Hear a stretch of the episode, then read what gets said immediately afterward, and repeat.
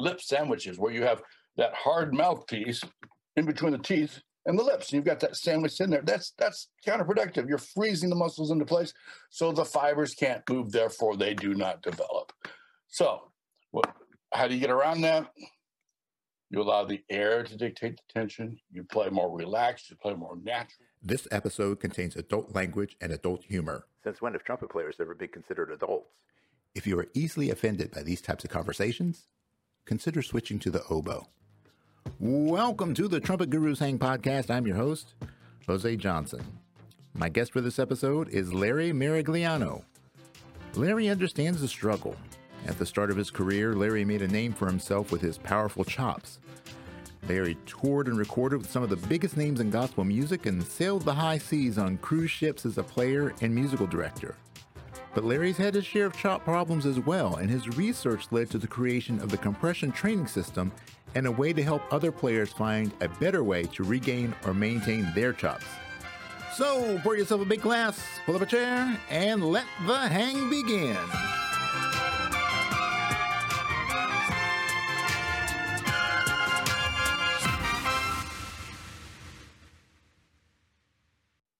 Right, and we're back with another episode of the Trumpet Gurus Hang, and I am with Larry Maragliano. Larry and my good friend, such a, a strong Irish name there. Uh, good to see you. It's been a long time, my friend. You know, it's, it's funny you should say Irish because I'm 76% Celtic.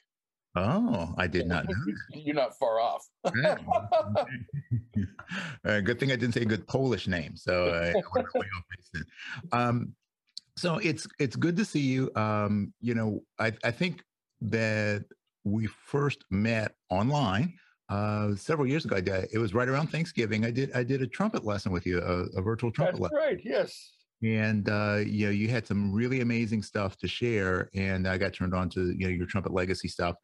And you've gone through this kind of metamorphosis uh, over the years, you know, from from being the player to being uh, i mean i'm sure you've always been the educator but you know you, you became a little bit better known as from the educational standpoint and then now with the stuff that you're doing with your your cts and so i want to touch on all of that but why don't we just get started at kind of kind of the beginning and uh, your your journey as as a player because you've had a really interesting career as a player. You've done a whole lot of different stuff so where did you start and how did you end up where you're at right now my father was a trumpet player and he'd been off the horn for a lot of years, but you know, I guess maybe I wanted to get his attention. You know, he didn't live with me. I was estranged from my father.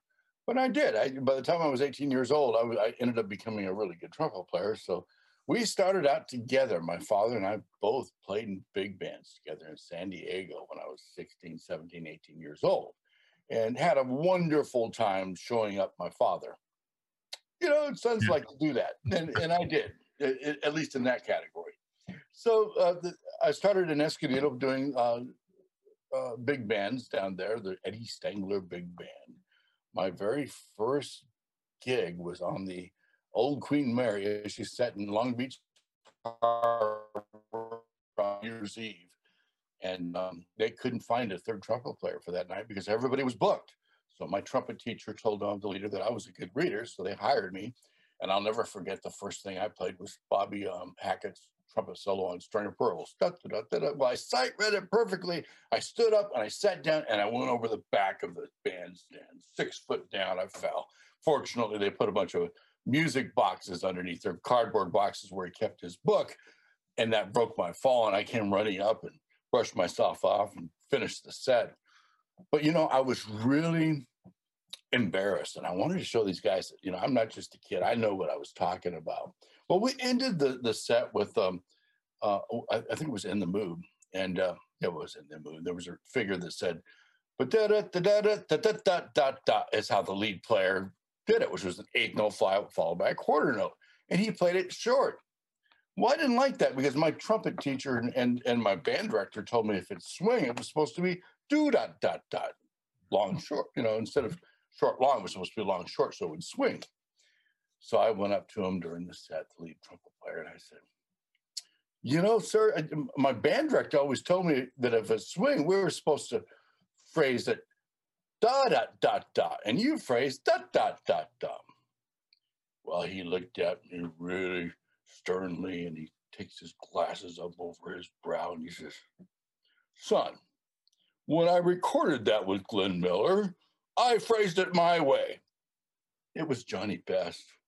Oh boy. One of the original Glenn Miller section. I didn't know who he was. He was just an avocado farmer here in town. You know, that's all I, I didn't know he was a professional. Uh-huh. So I learned something that day. I learned that, you know, you never ever question the lead trumpet player. You know, and and then you never know who you're speaking to either. So I, it was insert mouth, foot, uh, or, or open mouth, insert foot. Yeah, yeah. Well, you know that's and that's really interesting because you know those are two really crucial points I think for any well any person, but specifically you know as musicians, working musicians, because so much of what we do is relational. You know, it's if you're in the section, you know, follow the lead of the leader, and uh, you know, and you do never you never know who you're talking to. You And- never know. That's right. So don't make any assumptions. You know, be humble and listen, learn. You know what they say about making assumptions. But you asked how I so that's how I started in that band, and that band out was my school. That was my college. I, you know, I was sitting next to guys who played with Glenn Miller, Jan Garber, you know, all the old big bands, all the old commercial big bands as well. They were good players, and, and they took me under their wing and they taught me how to play. And by the time I was uh, a junior in high school, I'd already had a couple years experience playing with professional big bands, so I'd learned a lot. And then I went right out from high school to um, uh, uh, Orange County, where I started playing with people like Daryl Gardner, who was a really fine trumpet player, and, and doing live gospel television shows uh, at, at at Melodyland. Of course, a lot of the same players were working at Disneyland. So that gave me my very first gig at Disneyland back in 1976 in Tom Ranier's band called Disco Fantasy.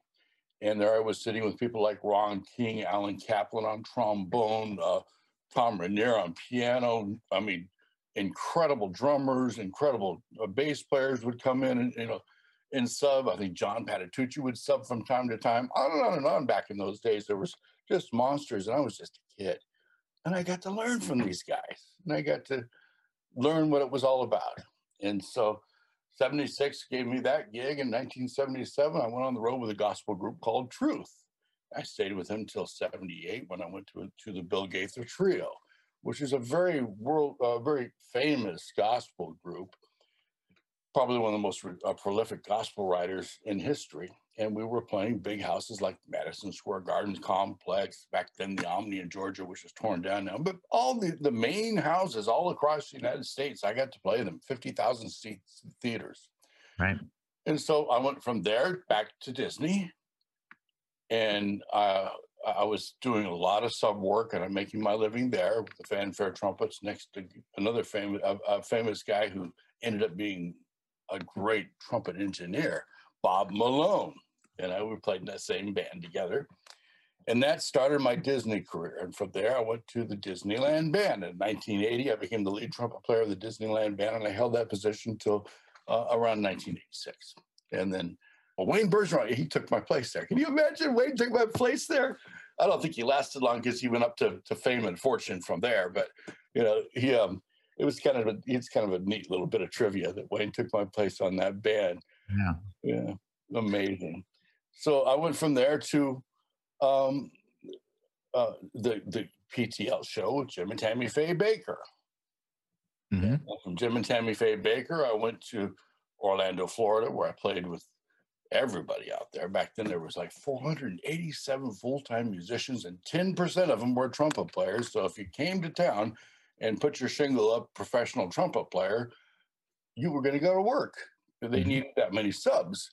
So uh, any given day, I'd be working with a different group: Walt Disney World Band, the MGM Studios Band, the, the Disney Girls Band with Dave, Dave Trigg and Frank Green, and all those cats. We were just kids together, all coming up at Disney. Now that look at those guys, they're still stars. They're amazing players.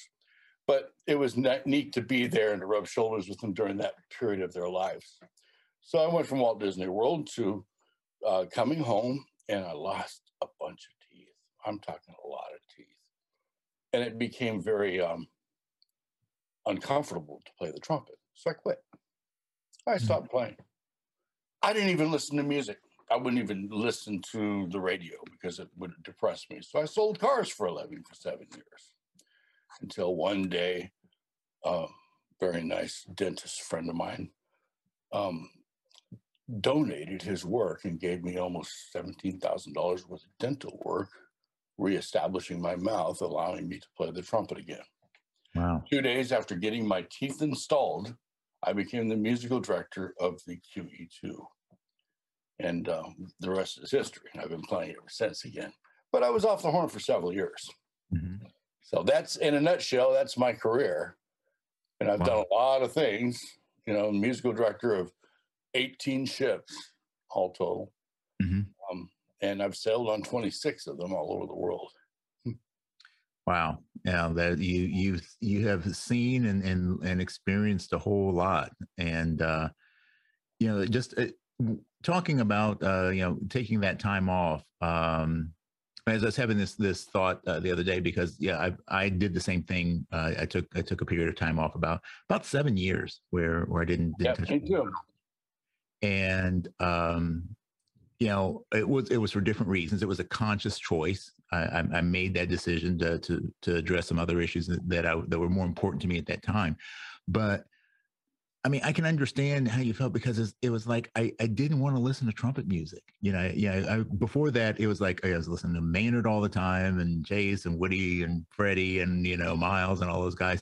And it's like at that point, I just didn't want to hear it because it just it, it just reminded me of of uh, what I'd given up. But you know, eventually, I did come back to it, and I feel like for the for the better. Uh, the time time solved the problems I was working on, but more importantly, uh, I think it helped me to develop a better relationship with uh, music and what it, what it means to me. So, uh, what what are like what are some of the things that you experienced in terms of uh, there's the physical return and then there's the mental and emotional return.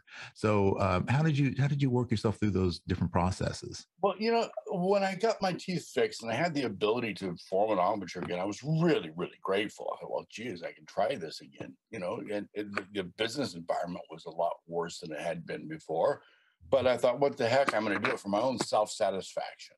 I'm going to get as good as i can get for my own and let's just see what happens with this. It obviously when you don't have teeth you don't have confidence and that was a big factor it probably took me six to seven months before i could reach a double c again but once i was solid up there and had some endurance um, it was like i was like a little boy you know, having a great, having fun every day. I was out playing every day. I get to play. And so, whereas before I became kind of jaded because you know, obviously, when you're making a living playing the trumpet, you're not 90% uh, of the time, you're not playing music you want to play. You're playing music you have to play. So there's a burnout factor. And I reached that area. I mean, I wasn't just bad physically where I couldn't play the trumpet because of my teeth. I was burnt out. I was like, yeah, it's time to do something else. This thing's not paying very much anymore. I don't have any teeth. Let's just face the reality of the fact that I need to get get into something else. Mm-hmm. Well, I was burnt out. When I got back and had the ability to play again, I was excited about playing again, and I, I have retained that excitement. You know, I, I I've learned this. We at the end of the day, we play for our own self satisfaction. We're not there to prove anything. You know, we're not there to, to make a fortune. We're not there. We're, we're playing for our own self satisfaction, where we are meeting our own levels of, of, of, of, of expertise. And when we're able to go on the gig, play it down the way we know it's supposed to be, and go home satisfied, that's the best feeling in the world. Yeah. You know, that, you know, I feel like um, you know, you never wish anything bad happened to anybody, obviously. Um, but sometimes those are the things that we need to have happen to us to give us a moment, those moments of clarity, because it's so easy to just get caught up into the cycle and just you know thinking about it and and uh, only viewing it from that perspective. But but sometimes when when something happens, it makes you reevaluate uh, what something means, whether it be playing trumpet or just life in general. You know, it it seems like you know, if all of us could come to that realization that life is precious and wonderful without having to go through some of the stuff that makes us finally realize that life is precious and wonderful, we would enjoy ourselves so much more. You oh, know. Oh, yeah. yeah. So let me ask you this. Uh, you know, when you because you said you know you're seven years off, um, new teeth, uh, which obviously means that your embouchure had to be adjusted because you know your your your dental structures changed, so so things are going to change. Is this uh, something that help you to um, better capsulize all those different uh, teaching influences that you had and to kind of to create a, a methodology that worked for you? I went back to my roots. I went, and more importantly, I went back to Roy Stevens. You know, the pencil exercise, the palm exercise, the uh, and all those exercises tr- teach us to find the most efficient way of making vibration here. You know, I, I, can play a lot of double high C today on the palm of my hand, my fingers extended, because I've got the right alignment happening. I've got the right coordination of muscular motion happening. And you can't play a double high C on the palm of your hand unless that's all there in place, unless that foundation is in place, because it'll just fall apart otherwise. So I went back to my roots. I went back to the teaching of Roy Stevens to find my embouchure again. And there was that process because, you know, after so many years, we forget.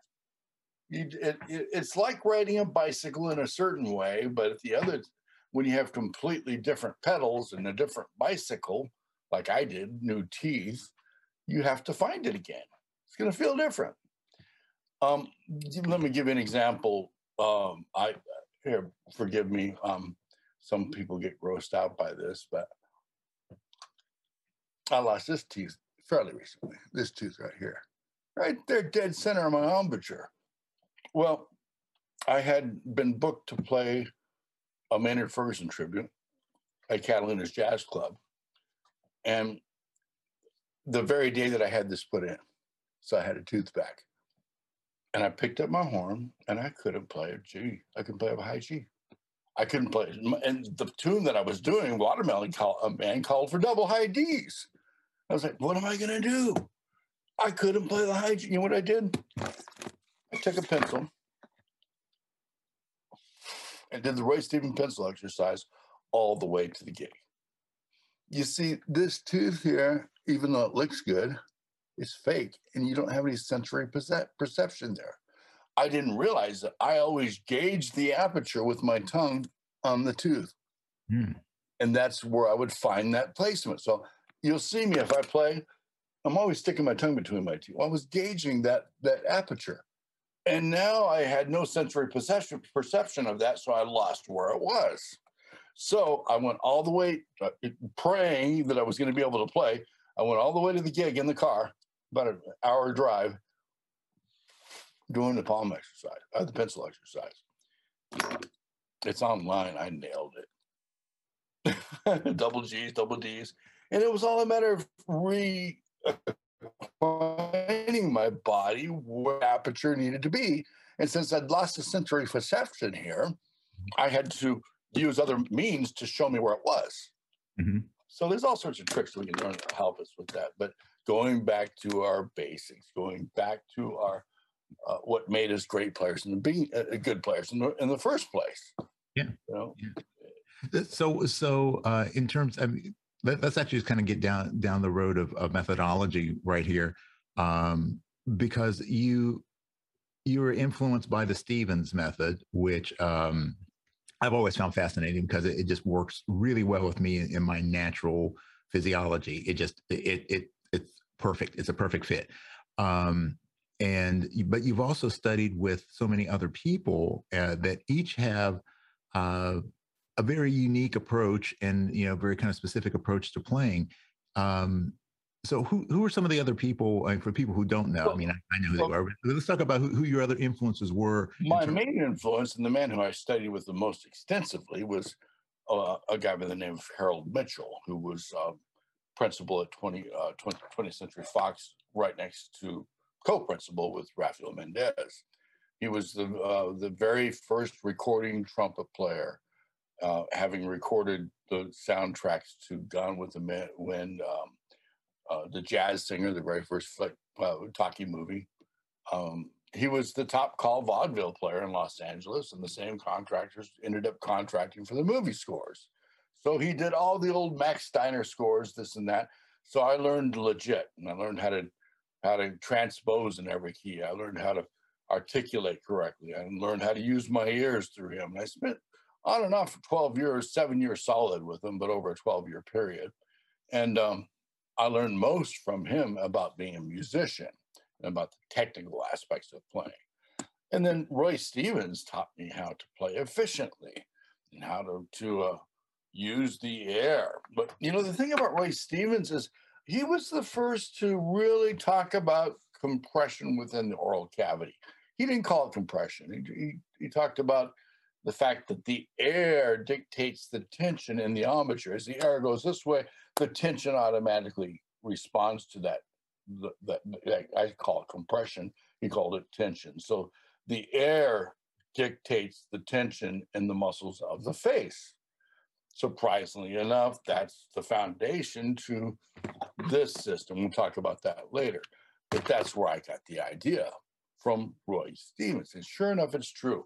So all these different guys that I studied with all had their different contributions towards my success, but they all had the, a different way of saying the same truth. Mm-hmm. It's the same truth. No matter what you, they're all saying the same thing. Sometimes the way they would explain it would almost make it sound like they were opposing views, but they weren't. They were talking about the same truth. So what I tried to do when I wrote A Trumpet Legacy was try to distill that line of truth into, you know, to clarify it into the one line of truth that it is. And I think I was able to um, do a pretty good job of, of coming up, uh, of bringing those arguments to the table. Um, Roy Stevens taught us how to use tone production efficiently. Taught me how to play a double IC on the palm of my hand. Taught me how to ride the airstream and find that balance and a lot of that comes from a relaxation, believe it or not. You let the air do the work, you let the air do the tension. You don't munch down and do any. There are two things that have really hurt a brass player predetermined tension. Oh, I've got to look pretty when I play, I've got to hold everything in. And for God's sakes, don't let any air in my pocket, in, in my in my mouth. Don't do that. So that predetermined tension freezes muscles into place. We can't move the muscle fiber. So how, how can they grow? We're like the guy who walks up to the barbells and goes, instead of going through the full range of motion. Mm-hmm. We don't work the muscle fibers. So what Roy taught me was to allow the air to do the work. And so that means you need a relaxed muscular embouchure you need air and, and that is responding to the air. So the muscles of the embouchure are responding to the air, and that's what creates the tension. You don't go predetermined tension because that locks everything into place. The second thing that, uh, uh is pressure, strong arm pressure.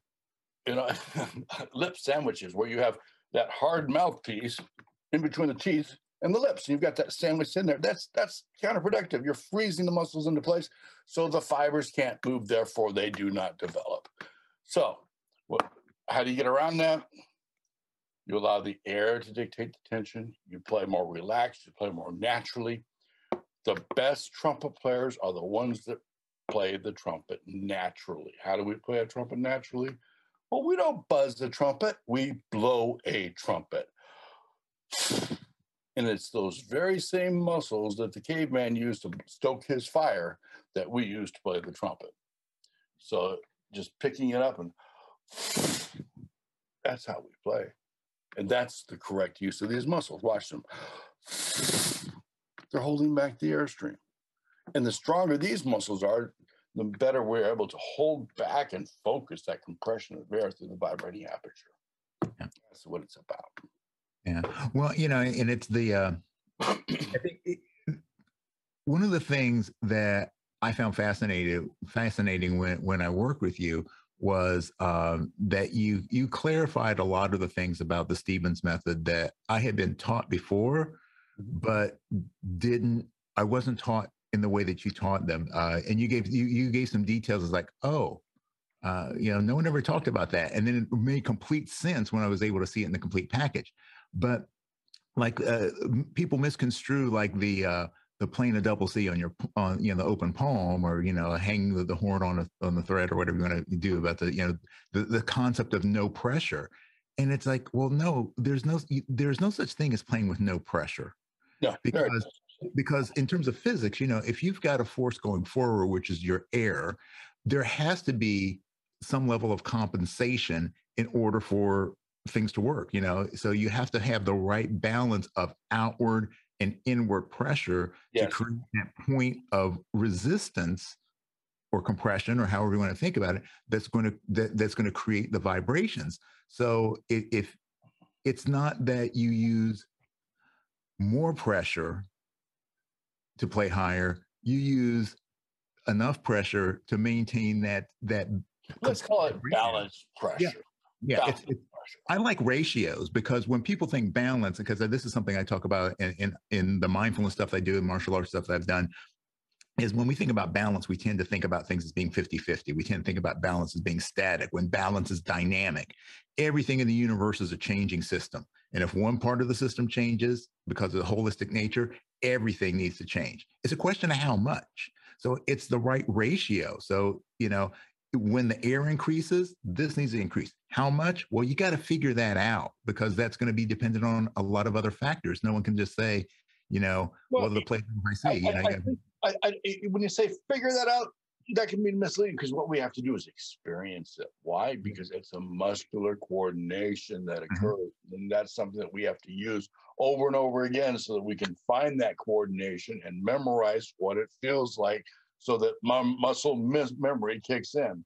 Um, it's, it's crazy. You know, I, I, I've had gigs where I'm doing production shows for sometimes I've had to do three in a day with just half an hour break in between. And they're tough production shows, tough. And no matter how tired I was, I'd always make the high note on the end because I had in my mind, I knew exactly what it felt like to play that high note, and that muscle memory would kick in. And no matter how fatigued I was, I, was, I could still play it. Yeah. Because I because of the muscular memory, muscle memory. You knew where it was. And you just there it is. So yeah. we've got to develop muscle memory for the correct form, which and the only way we're going to develop that is by correct repetition correct repetition of, of the of the same set. yeah. Well, and, and I think you, you hit on a on a key word there. At least for me, it's experiment uh, and experience. So, uh, so our ability to experience something, uh, like walking, you know, you, you can't you can't teach a child to walk. Uh, you can't tell them how to walk. You can you can give them some guidance, but ultimately, the way they learn to walk is by walking and falling down, oh, getting yeah. up and walking and falling down. And even like, you know, if you, you know, dealing with people who uh, have had uh, any kind of accidents or neurological issues and they're having to relearn to walk, it's, it's so difficult for people because we have an idea of what it is that we're supposed to do. But then when the body isn't responding to that, our, bo- our brains are actually able to create new neural pathways that can allow us to compensate for the loss that we've had. But the problem is, is we still keep trying to do things the same damn way because that's the way we've always done them, as opposed to experiencing, well, you know, if this isn't working, what, what, how do I need to think about this differently to get the result that I want to get? And I think a lot of times players get caught into that, that uh, pedagogical um, dogma that there's this one way and you know maybe it worked for you or maybe it worked for them but it's not giving you the results that you need consistently. So like with your tooth you know how do you how do you compensate for that change? I had to find it.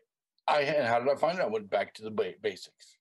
Um it, it this goes right along with the beginning of the conversation of what did you do after those years off? How did you get it back? I had to experience it I had to find it. I'd forgotten. I, and not only had I, had I forgotten, I had a new set of platform here, a new platform to set the mouthpiece on. It was different. So I had to find it again. You know, teeth, uh, tooth lengths were different. Uh, uh, on and on and on. Positions were different. You know, some teeth were gone altogether. What do you do? You know, now I've got a framework to work with, a, you know, a, a prosthetic. How do I deal with that? You learn by experiencing it And how do you experience it? By following these wonderful exercises that people like Roy Stevens gave us to find it. Roy Stevens, Maggio, Claude Gordon, they, all these exercises that they gave us, pedal tones and the like, are leading us towards the correct way of playing the trumpet. You know, they can't tell each and every one of you how to play with all your different uh, structures here, but they can lead you into playing correctly by giving you exercises that will force the body into those positions. Pedal tones, for example, relaxation, as well as a little bit more forward. We're lengthening the vibrating aperture. Um, that links brings it in. Uh, the palm exercise. Well, you can't use a lot of pressure. The only amount of pressure you have is what the friction of the horn provides you against the palm of your hand. That's not much. So we are forced into a position whereby the muscles of the face have to respond to the compression of air. So what we're doing in essence there, and this is important, mark these words in italics, we are learning to exchange the negative uh, energy of pressure, strong arm pressure, for the positive energy of compression. The energy has to come from somewhere. It's on the palm of your hand. You can't get much pressure going on. So, what are we, how are we going to compensate? We're going to build up compression from within the oral cavity. That's not to say we're to close off our throat every time we play. It's a continuous process. We start with a compression process from the bottom of our feet. We plant them like a weightlifter so that our body has a good platform. We take a deep, full breath and we open everything up in the, in the, in the chest cavity and we allow the, the muscles of the, of the, the intercostals and the, and the, um, the diaphragm to push the air up forward through a big open throat into the oral cavity where it is further compressed and focused forward through the vibrating aperture. That's how Maynard Ferguson played. That's how anybody who has uh, efficiency in the upper register plays. You're exchanging strong arm pressure for the positive uh, energy of compression. Energy has to come from somewhere. It's a balance. Where are you going to put it? Somewhere where it's going to hurt you all the time, beating your face up so you point where you're you you, you you're swelling because you're allergic to a lip sandwiches, or are you going to allow the compression to do the work? And if you're allowing the compression to do the work or the air to do the work, you are able to last for days and days and days.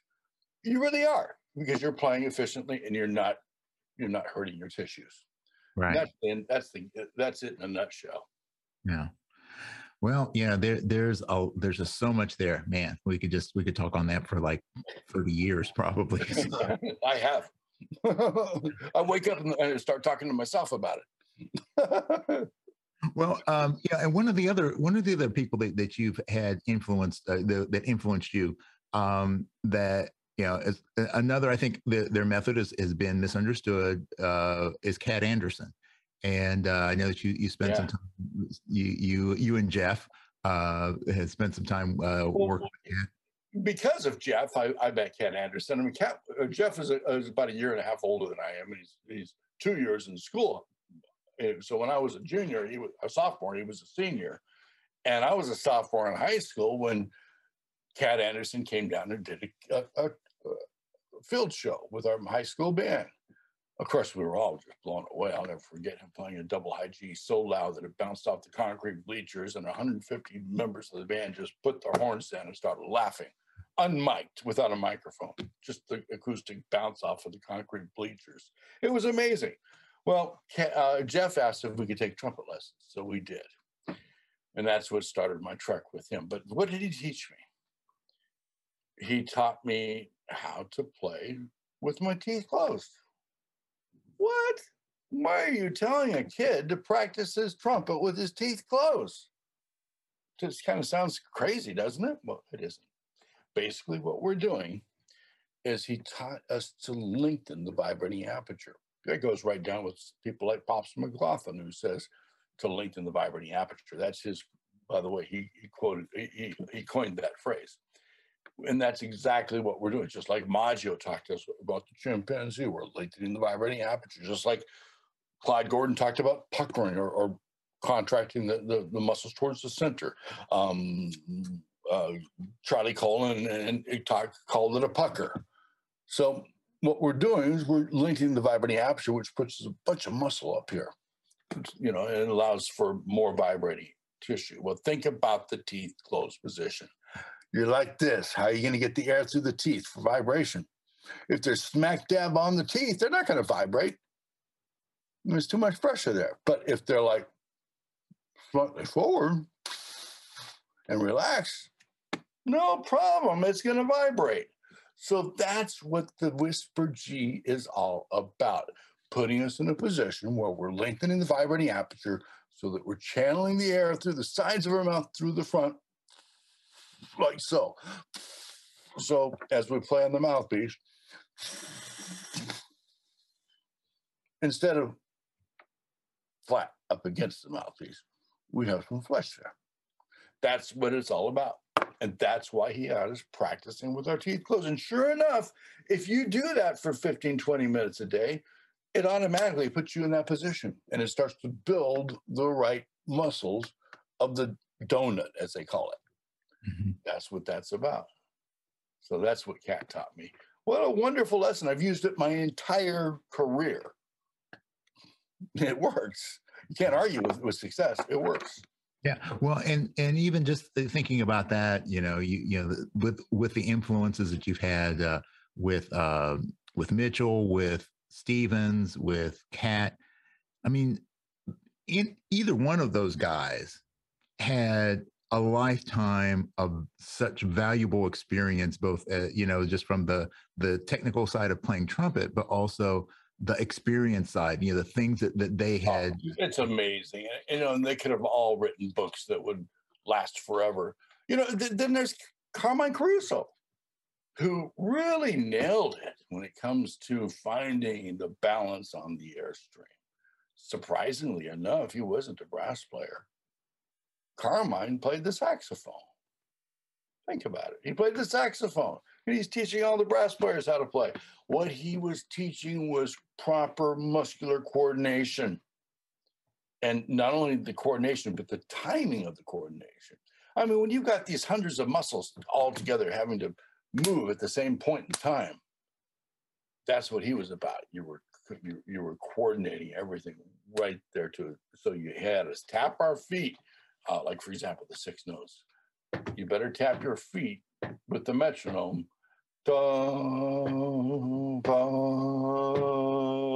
and that gives the muscles of the body at one point in time or gives us a rhythm to go to so that we're finding that balance.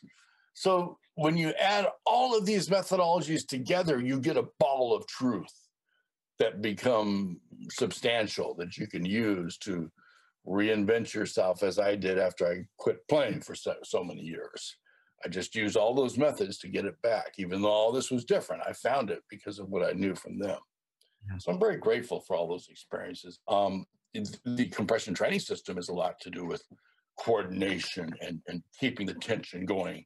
Um, we can talk about that, how um, it's important to keep the tension solid throughout the, the exercise and the compression training system, just as it was with the six notes, where you don't move the horn off your mouth. You keep the, the tension there. So all these people led me into this is the culmination of it. It really yeah. is. Yeah, so let, us let's, let's talk about about the, the compression training system a little bit more because uh, uh, that's like anything in the world of trumpet. You know, you you're always going to find people who rave about it and people who rail against it. Well, uh, but I mean, what what I've seen, I mean, I, I, I you know, uh, with complete disclosure, I do have my, I do. Uh, hold a second here. I I have a compression training system uh, myself, and I use it, and I'm using it right now since I'm I'm rehabbing and can't play. Uh, but you know, there there are some some super super you know credible artists, you know, people like uh, Mike Lovatt, uh, Ron Rom. uh, Danny Falcone. I mean, people who are are just. I mean, these are I, great. I met, I met a very famous trumpet player in the lobby of, uh, at a concert uh, not too long ago, and I was shocked. He came up to me and thanked me for the CTS and says, use it all the time in his car. And it's like, whoa, yeah, I, am going to respect their privacy and not tell you who it was. But, uh, uh, you know, that's up to them if they want to come out in public. It's not up to me to out them with right. that. Right. Um, but I'm surprised. It, well, why should I be surprised? It works. Right. It really works. And yes, we get a lot of people who are educated and they've got their stubborn ideas and there's no way we're going to work with trumpet embouchure unless there's sound coming out of a horn. That's how they feel. And I don't blame them for feeling that way. You know, that's what they've learned, whatever. But this is a valid idea. It's a valid system. It works wonders. And the benefit is that we don't have to uh, make any sound. You know, we can do it anywhere. We can take that little this little couch kit with us anywhere in a car, a, a, a, submarine, anywhere you want to be, and you can practice your trumpet without bothering anybody. You can get chop time. You know, so for the busy professional who's working eight hours a day and wants to sound good on weekends, what a blessing. He can put that 15, spend 20 minutes with this thing at his desk and uh, on a break from work and have chops like he had when he was in college. So when you came up with the idea, I mean, what, what were some of like, uh, yeah, obviously it, it's taken in a lot of things that we've been talking about your, the, the things you learned from, from Stevens and, and, uh, you know, just uh, all your other well, experiences. In 2013, when I published a trumpet, by the way, I have an appointment on Monday to finish up the, all the, all the music for a trumpet legacy too. It's, I've been talking about it for years. We're finally getting it there. What a huge uh, volume of work that's going to be. Um, anyways, uh, I published a trumpet legacy, and with that, uh, an exercise I called the Hermetic Seal. I think on YouTube it's called the Maynard Ferguson Cat Anderson uh, isometric because it puts you in that position. So what you do is you block the end of your mouthpiece and you blow against the resistance of a closed tube. Well, look, look what's happening. Does it look like I'm playing? It does all the same muscles are at play. So that's a great exercise. It's free. You can just pick up your mouthpiece and use it, but it's isometric in nature. The muscle fibers don't move. So I got to thinking if I could find a way to create variable back pressure against that, then the muscle fibers would move and then I could, they'd stretch, they'd move, and they would learn to develop that way. Well, guess what? Watch.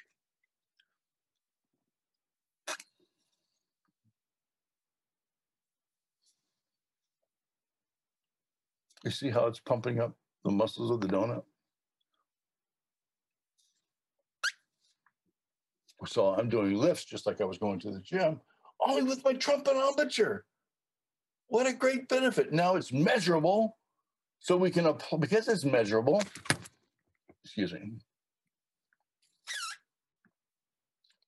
we can apply the principles of muscle building. All these years that human beings have been experimenting in the gym with learning how to build muscle, we can now, for the first time, apply that to the brass embouchure.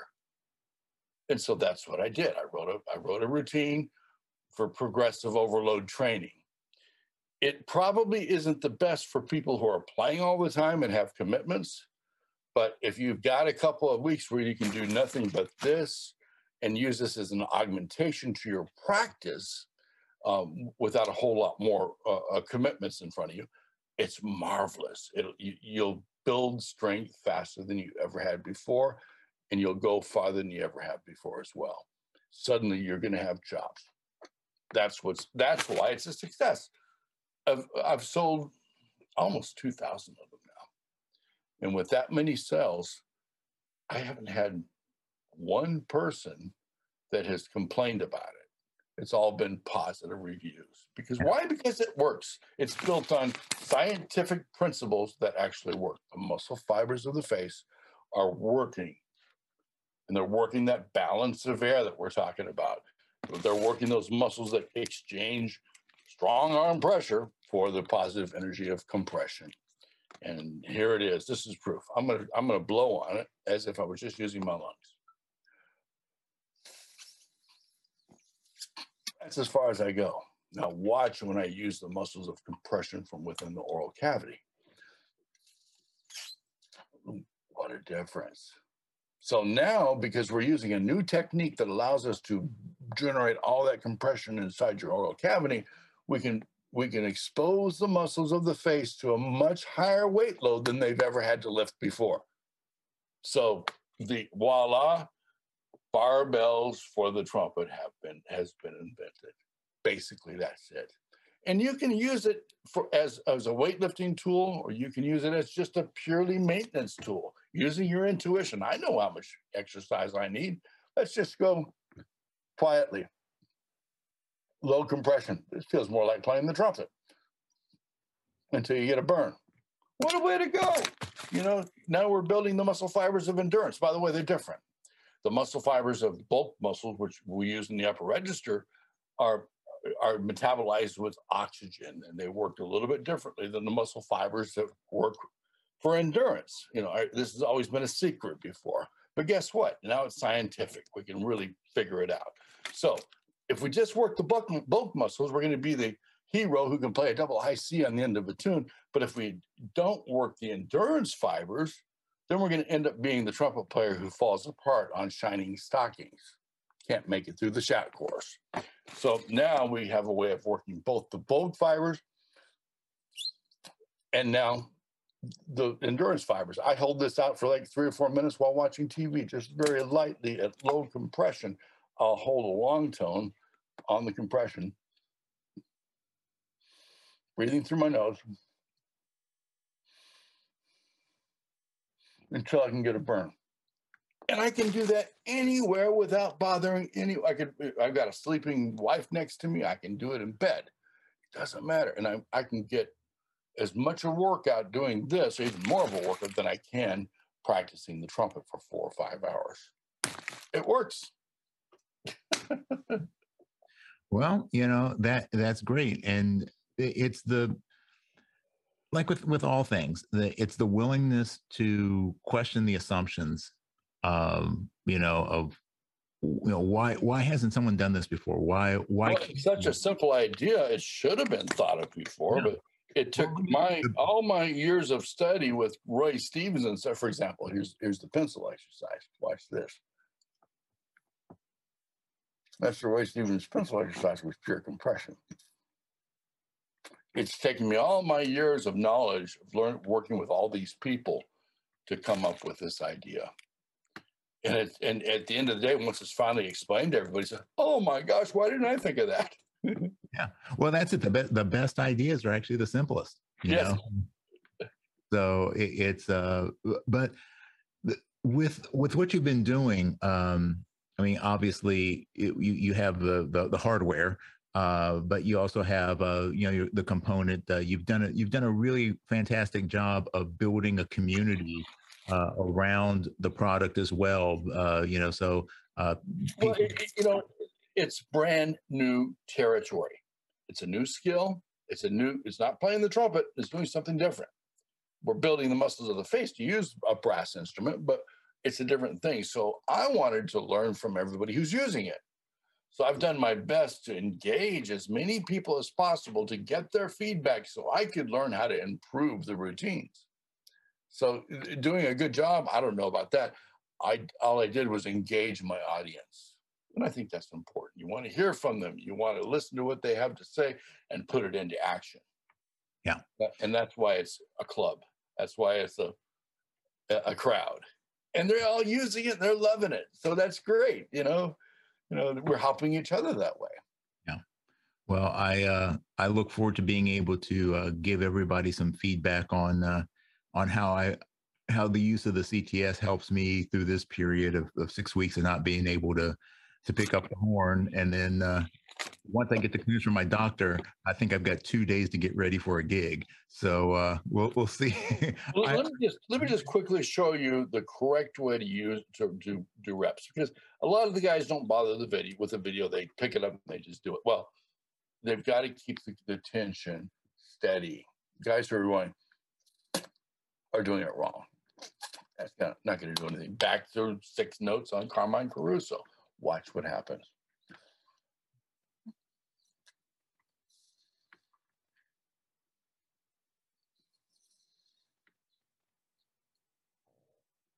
I did everything slow and methodic and I never let the tension go all the way down. I let the tension come back up. And that's what it's supposed to be, like Carmine Caruso.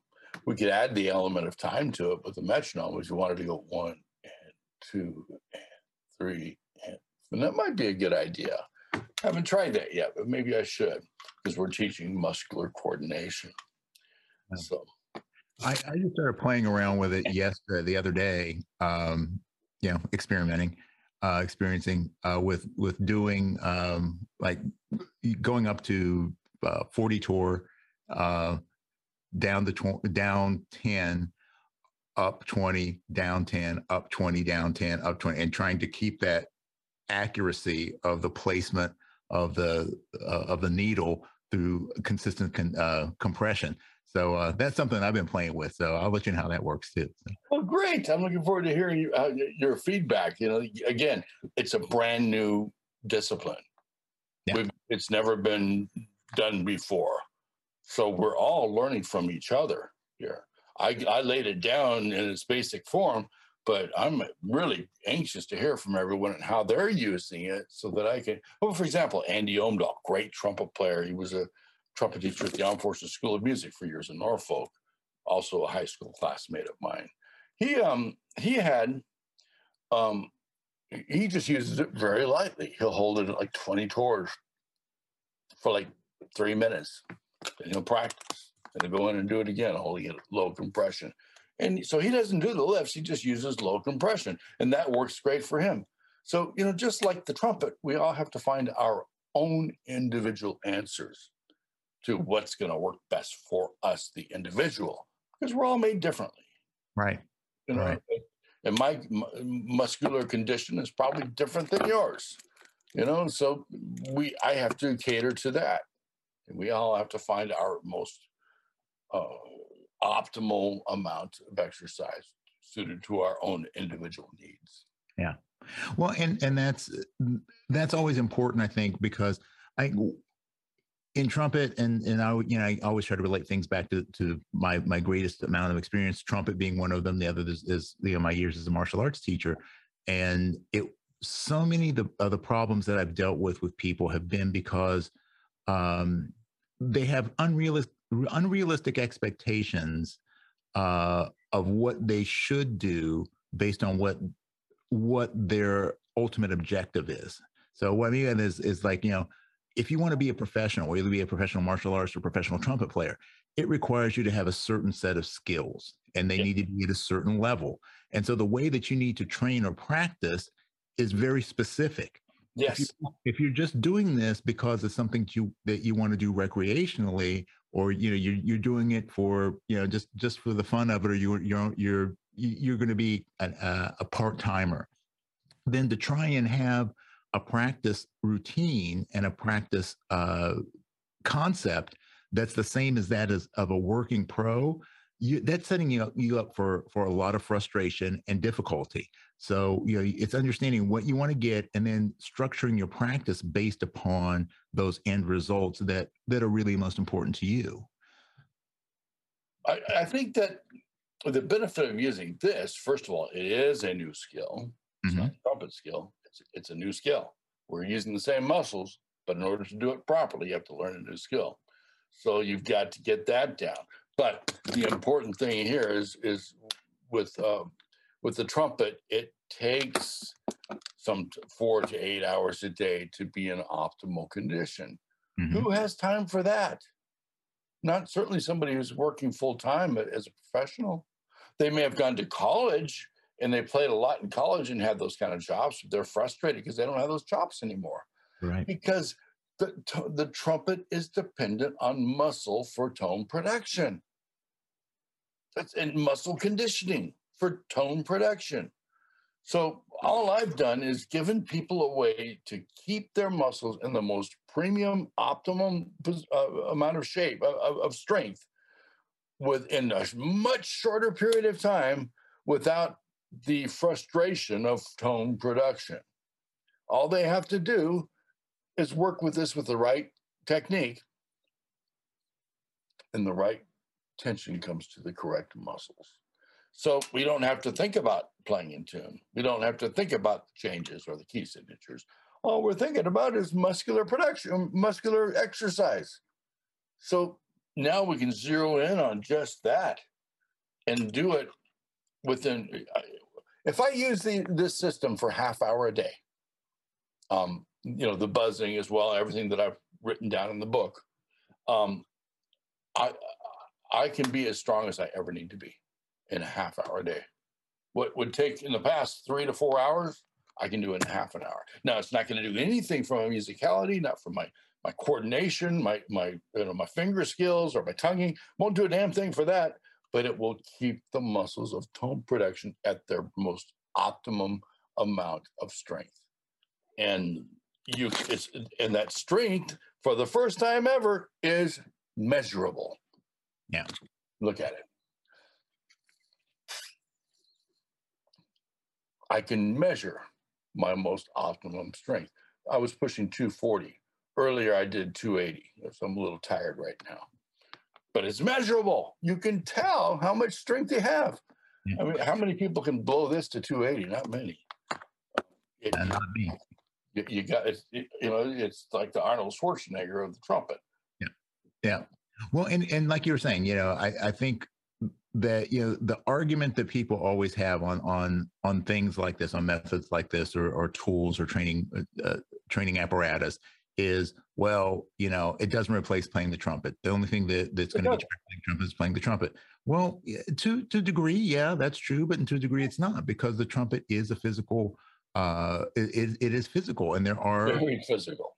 You know so uh that you're working a component. But the interesting thing about this is that to me uh, is that this is a component that if you get it right, if you get it working, then it gives you the ability to do the other things. Because if you've got no chop strength, it doesn't mean that necessarily. Fall apart. I don't care how good a, tr- a musician you are.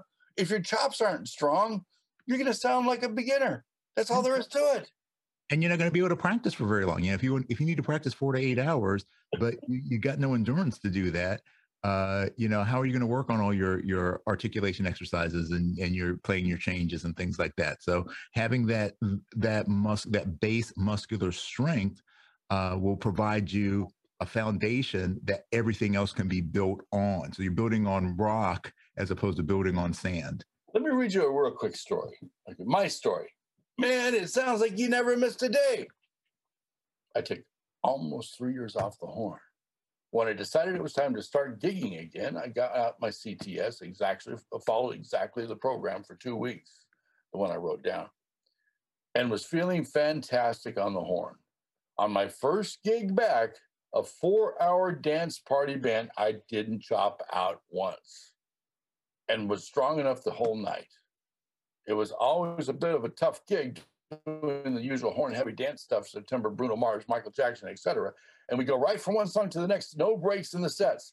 At the end of the gig, my trombone player and good friend who would have told me if it wasn't up to snuff turned to me and said, Man, it sounds like you never missed a day. Guys, the system works. He was off his horn for three years. He used it for two weeks and he was back blowing as good, as strong as he ever had been. Now, I don't know what his Clarks felt like.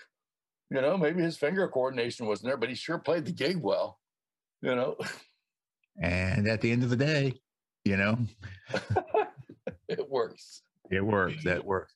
Um, so, so what's next for you, Larry? You know, you're talking about uh, you you you have a, a new project going on, uh, part two of the Trumpet Legacy. So, uh, what's that all about? Okay, that's in, in, a trumpet legacy one, we learned to work arpeggios over 22 different jazz chords. You know, instead of just doing arpeggio, da, da, da, da, how many years did I waste time doing that? It wasn't a waste of time, but I didn't learn anything. Well, now I formatted it into, you know, C11, uh, uh, you know, the 11 chord, the, you know, an augmented chord, diminished chord, on and on and on, so that we learn not only the chord that the, the, what spells out those chords, the, the elements of the chords, um, C13, for example, ba boo da do do do deep. Now we know what those notes are, and now we also learn the scale that goes with that chord. So that was the routine I built on a Trumpet Legacy One.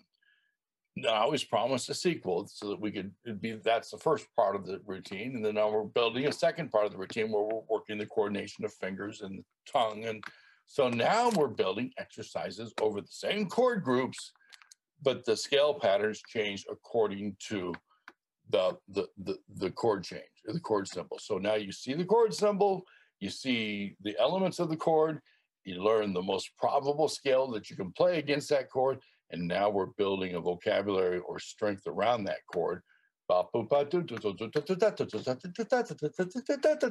And then changing it every time they change chord, every time we change a chord. So there's several exercises, there's interval studies, there's chord studies, there's uh, flexibility study, there's finger studies, all based upon that particular chord for the week. So now we can do a trumpet legacy one and pair it with a trumpet legacy two and have a complete routine. And when we are finished with that 22 week study, you got some jazz chops. You may not know your have uh, you know the ability to swing or whatever, but you can look at those chords. You know exactly what to play over them. You know what's permissible to play over them, or the most obvious notes that you should play over them. So I think it's a good work. Mm-hmm. Um, it's taken me a lot of years to work it out finally I found a copyist who would do it for me, and it's been a lot of work. So we're, we're compiling that. What's next for me? I'm working um, a lot in Los Angeles now, and I'm starting to make inroads on some of the better bands, rehearsal bands and such.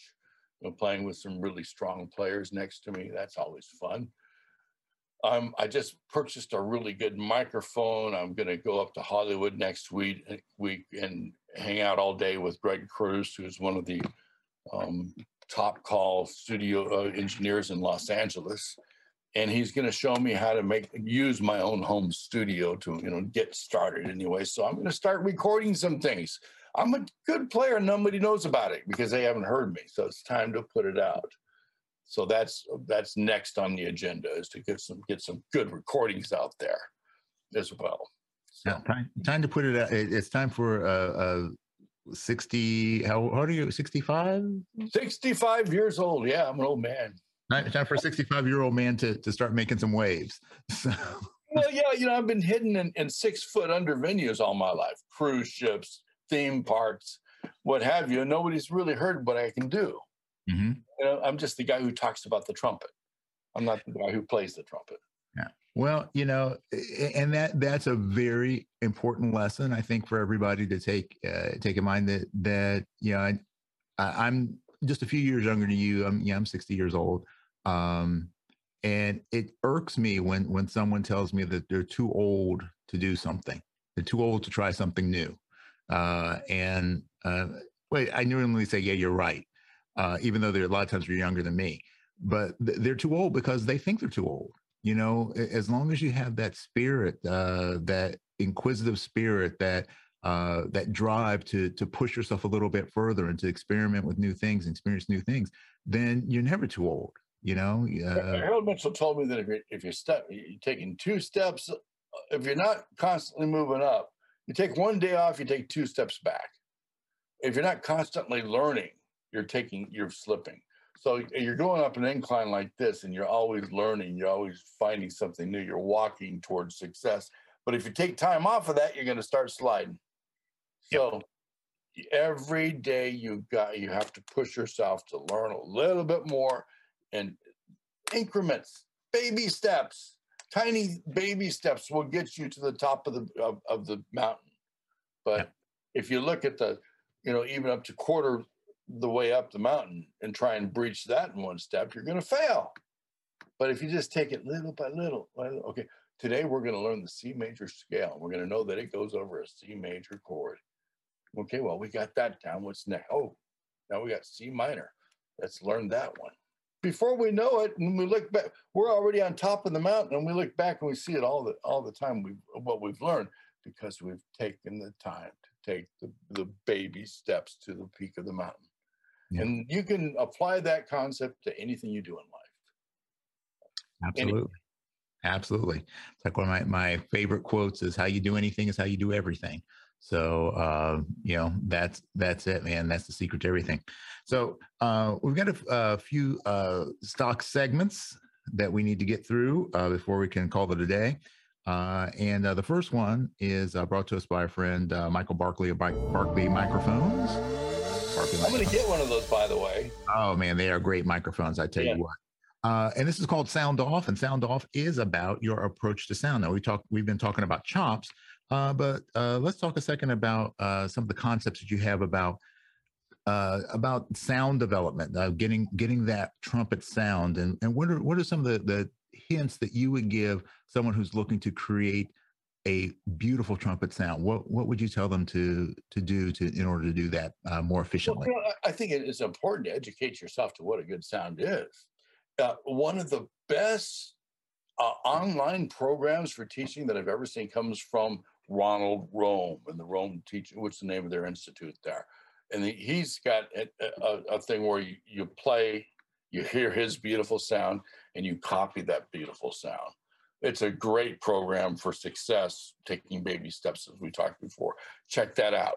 Um, Ronald Romm, the, the Romm uh, Institute. Academy. Uh, I think it's called the Romm Academy yep. mm-hmm. trumpet. Really good stuff. But the important thing is that we know what the sound is going to be.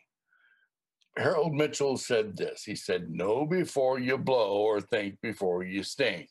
You've got to have a good concept of what a sound is before you can make a good sound. You know, and a lot of times we'll get a student in that doesn't have a good concept of sound. We have to educate them to what that is. They've got to hear it, they've got to memorize it, they've got to try and copy it. Students always sound like their instructors or their teachers. So it's important for us to give them a good example so that they can copy it. And just the act of copying that good sound automatically puts the body in good form because you the, the sound is your guide. By the way, it was not um, uh, that was Harold Mitchell who said that first. Bill Adams studied from my teacher, Harold Mitchell. And that's where that phrase came from. The sound is your guide. That's all Harold Mitchell. You know, you you find that that sound and that puts you in the right position and the right coordination. So you've got to have a good idea what the sound's going to be before you can produce it. And once you do produce it, you you memorize it because now you're finding the right muscular coordination. Okay. Simple as that. So everybody should have a beautiful sound if you follow Larry's suggestions. So all right. So our next segment is uh called Geared Up, and Geared Up is brought to us by Venture Mouthpieces, where technology, design, and craftsmanship intersect. Uh, use the code TrumpetGurus21 to get 10% off your order. And uh, Geared Up is not, uh, I, I, know you do have a, a signature uh, horn that has been designed for you. We can talk a little bit about that. But uh, I definitely want to talk more, uh, you know, approach it more from the perspective, perspective of how you view the role of equipment in in playing and how someone should approach their gear if they're not getting the results that they're looking to get out of their playing. I don't care what you hand me. It can, even be leaky, a leaking horn. I'm somehow going to figure out a way to make a good sound out of it. Um, I had a beautiful Bach 37 years ago that got destroyed on stage. So I had to go out and part. I was on board ship. I was in Miami. Uh, I gave my trumpet to Dennis Node, who took it to the shop for me. And um, I went out to the pawn shop and bought a $99 Chinese trumpet. I, sounded fine on it. I mean, it wasn't perfect. I mean, there was there were some intonation issues and it was a little bit tight, but I found a balance and I was able to play it. I kept playing it for the entire contract and put my my Bach in the case when it came back because I didn't want it to get screwed up again. But my point is this: we should not expect improvements by changing the brass. We should expect improvements by changing us. Don't expect the brass to adapt to you. The brass, you must adapt to the brass The brass can't adapt to you. You have to adapt to the brass. And it goes back to that concept of sound that you have in your head and learning how to make adjustments to make that happen. Sure, I had to adjust pitch here and there on that horn. Sure, it was a little bit tight, but I just learned how to find the balance on it. I adapted to the brass. Okay, having said that, what's the difference between that 99 cent horn and and uh, a Monette or a uh, or a Yamaha or a Benge or an Eclipse or a professional model trumpet. There's many of them out there, but uh, Quadra makes a great one. Warburton makes a great horn. It's gotten to the point where they're all good, you know. It, and uh, uh what makes that play so much better? Well, it's more in tune. The slots are there, and there's a better balance on the airstream. But at the end of the day, if we don't have the concepts in our head, we're not going to make it happen. Don't adapt, adapt to the brass. Don't expect the brass to adapt to you. I, you know, I can play on anything and still make it happen. I may not be the most comfortable, but I can do it. It's us. It's not the horn. That's my answer to that question. Right, well, that's good. Yeah, I mean, it's like uh, I have a friend who's a, a bass player, and um, I used to always uh, I was I was amazed because he had the most beautiful sound mm-hmm. on his bass, and he was playing uh, an old Silvertone bass. His parents got for him out of the Sears catalog when he was in in uh, high school. I mean, it was a piece of crap bass, but he sounded like he was playing. Uh, he had groove, didn't he? He yeah, he just he had a feel, and and he could pick up any bass, and it will always sound like him, yes. which which is a good thing. I mean, like yeah. me, I can pick up any trumpet and it'll sound like me, and that's not necessarily a compliment. So, you know, you you you have to develop that sound concept, like you said, and and when that drives you, then then you will make the adjustment. So, I really really like that concept. All right, so, so we have one final thing to get through, and this is brought to us by Robinson's Remedies. This is a Robinson's Remedy rapid fire round. Robinson's Remedy bring you products that give you rapid release relief for those tire chops. So if you haven't done enough uh, reps on your CTS and you're feeling tired, you can uh, use uh, that lip renew and and and get another uh, another few bars out before you you fold. So I got to try that product. Everybody talks about it. There's all lots of of great uh, comments I hear about it, but I've not, never had a chance to try it. You know what? I will send you. If I don't send you, I'll, I'll have Kenny send you. Send Good. You I'd like to try it because actually, that's a great it's a great adjunct to uh, to the CTS because after you get that burn going, you just put a little bit on and and uh, helps with that lactic acid uh, just going bye bye. that's an important point, and I, I, won't take up any more time that I don't have. But we have to clear the lactic acid out of our systems. You know, we've got to get rid of that. We got by allowing for circulation because that's how we rejuvenate the chops. We get rid of the lactic acid and we, we get new, fresh blood and oxygen in there, and they start to build up. But if we never allow that rest or, or, or that circulation, we're just going to continue to tear the chops down. So, yeah. good point. Yeah. All right. Well, here we go. It's a series of uh, questions all over the place. We just need your quickest response. And let's start with this first one. Larry, who's the biggest influence on your life that is not a trumpet player? Jesus Christ. All right. What is your favorite book? I'm sounding like like like a conservative right winger. The Bible. All right. Uh, what's the worst movie you've ever seen? um, Attack of the Killer Tomatoes. Okay. But it was a great score because Gordon Goodwin did it. Yeah. that was about all that that movie was good for. Uh, if you weren't a trumpet player, what would you want to be?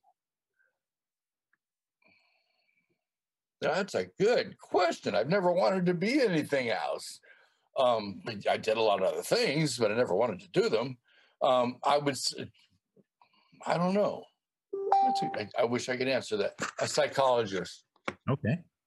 Uh, what's your favorite drink? Orange juice. Mm-hmm. Okay. Being from California, that's a good thing, I bet. Uh, you could have uh, a dinner party and invite any three living people, who would you invite? Uh, okay, let's see. Arturo Sandoval. They got to be living, huh? Arturo Sandoval. Um, I would say uh, Chris Botti, because I love his playing, and Wayne Bergeron. Okay. conversation. That sounds like a good dinner. Uh, you have three additional chairs at your table. You can invite any three people from history, any three people that are no longer with us. Louis Armstrong, Dizzy Gillespie, my father. Wow. See, now that now that's a dinner party. All right. Lacquer, plated, or raw? Um I like them all for this for different reasons. They both they all three have different characteristics, and I can't really choose. Right now, I'm playing a raw horn. Okay. Uh, what's your favorite quote? They call it luck when opportunity meets preparedness. Ah, that's one of my favorites too. Um, what is your greatest fear? Greatest fear. I, you know, I, I've experienced so much adversity in my life that I've learned not to worry about fear. I trust God for everything I do. I'm, I've been homeless. I've been through. I've been through the wringer, and I've had problems with my health, on and on and on. I, I, I, I'm not afraid of much. I'm not afraid of death. Um, I guess I'd be afraid of somebody uh, uh, of being being innocent but being accused. That would be something to be a bad position in. Okay. There's not much. There's not much that I'm afraid of. Good. All right. Uh, you could be granted one superpower. What would it be? Well, if I had a real superpower, um, I to be Wayne Bergeron. He's a Superman. Yeah, well, he's Mr. Incredible. Oh, yeah, he is. Yeah, every once in a while, I'll get tired on a lead chart, and I'll, I'll say to my lead player, "I'll say, where's Wayne when I need him?" I think a lot of us have said that. I think Wayne has even said that a few times. Probably so. uh, what aspect of trumpet playing do you feel is the most overrated? High notes. Okay. What aspect do you think is the most underrated? Um, musicality, tone, tone. Tone it is. Yep. Um, you can go back in time and give your younger self one piece of advice about music. What would it be? About music, what would it be? Okay. Um, go to college, study the genres. Okay. And while you're back there, you're going to give your younger self one piece of advice about life. Um, stay clean and sober. All right, and finally, fine, finally, finally, Larry, what do you want your legacy to be? I just hope that I've been able to further our craft a little bit more with my insights, learn from these wonderful people that I've studied with. That's my aspiration. Mm. Well, you are certainly doing them proud. Um, you know, you've done a, a, phenomenal job of of taking your your knowledge, your experience, and uh, which you know we all know that that most of that always comes from those that that went before us. So uh, you've done a good job of bringing that and, and, codifying that in a way that that makes sense. So uh, I certainly, I for one, personally appreciate all your efforts. So uh, and I'm looking forward to what you've got up your sleeve next, my friend. It's coming. It is. I know I've been promising it for a lot of years, but it's coming. Finally, it's there.